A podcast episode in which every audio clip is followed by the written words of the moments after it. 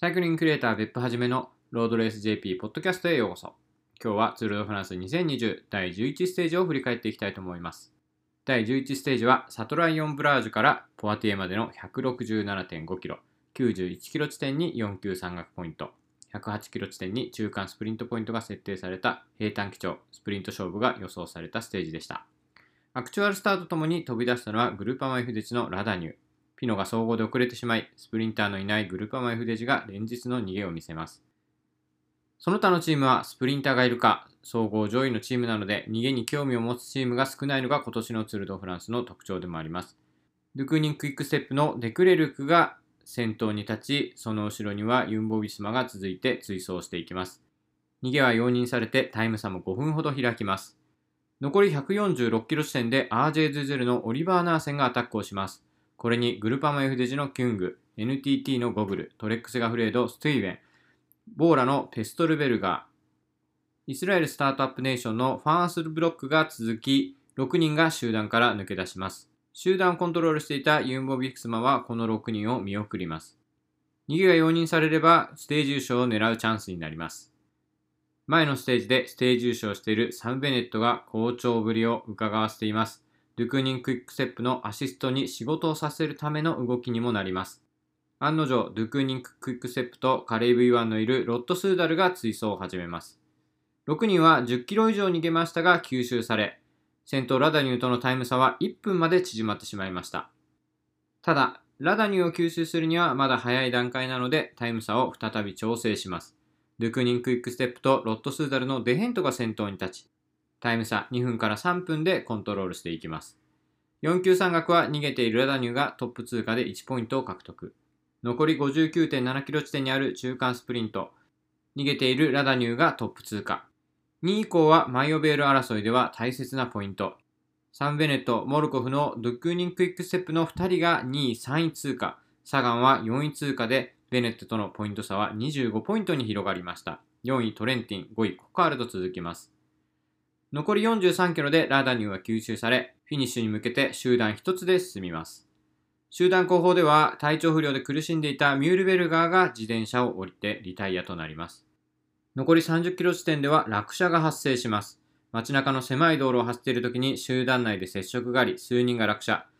その中で状況がひどかったのはアスタナの4位差切れ。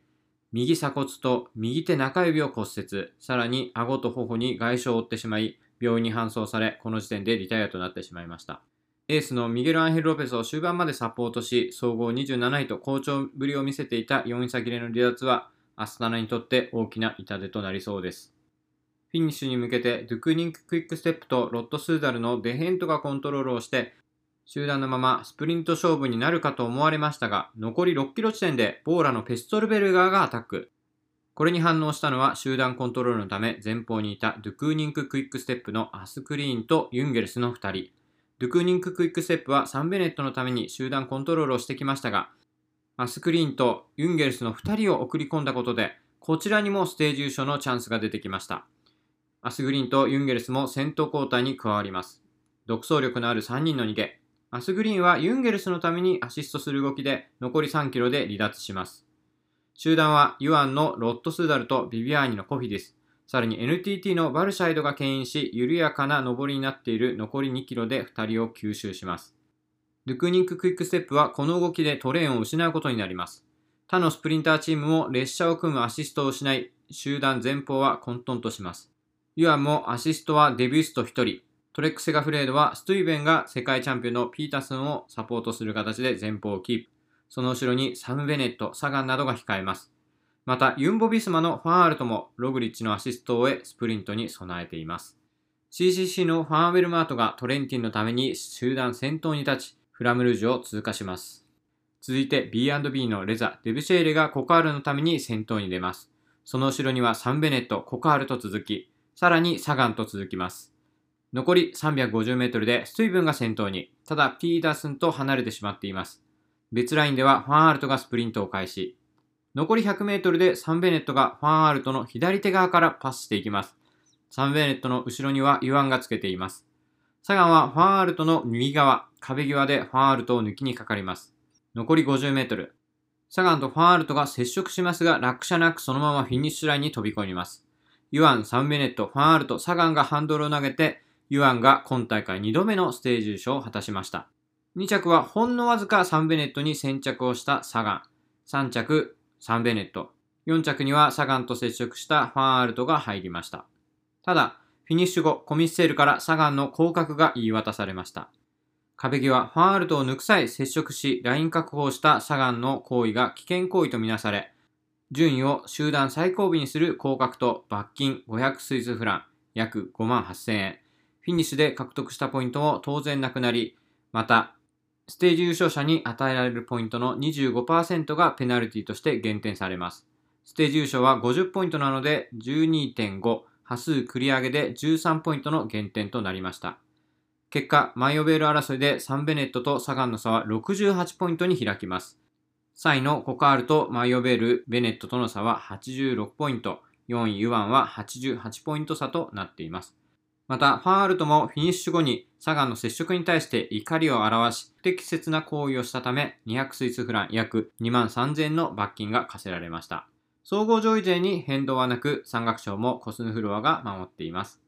続く第12ステージは、ショビニーからサランコレーズまでの218キロ。今大会最長距離のステージとなります。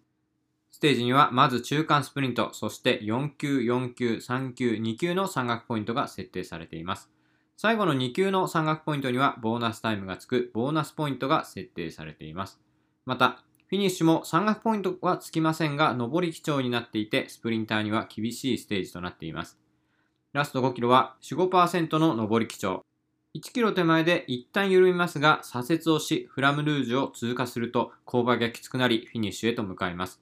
パンチャー向け、ボーナスタイムもかかっていますので、総合上位陣も気を緩めることができません。その第12ステージは日本時間18時50分にレースがスタートします。J スポーツオンデマンド英語コメンタリーは18時35分から、日本語コメンタリーは20時55分からとなっています。フィニッシュ予想時刻は0時15分頃となっています。また、現在イタリアでは UCI ワールドツアーのティレーノ・アドリアティコも開催中です。グローバルサイクリングネットワーク GCN にてライブ配信が行われています。こちらは20時20分配信スタート。フィニッシュ想定時刻は23時となっています。私、別府はじめの独自実況解説ディスコード配信はこの2つのレースを2画面視聴で行っていきます。本日は21時頃からの開始を予定しています。このポッドキャストは、プロジェクトロードレース JP と称し、ロードレース観戦情報まとめサイト、ロードレース .jp、そして私、別府はじめのツイッターとも連動させて、ロードレースを楽しむための情報発信をしています。また、ライブ中継中は Discord を使って独自実況解説、音声配信も行っています。コメントでリスナーとのやり取りをしながらロードレース中継を楽しむ場となっています。J スポーツの中継と合わせ、Discord 音声配信もお楽しみください。皆さんのご参加お待ちしています。それではまた第12ステージでお会いしましょう。チャオチャオ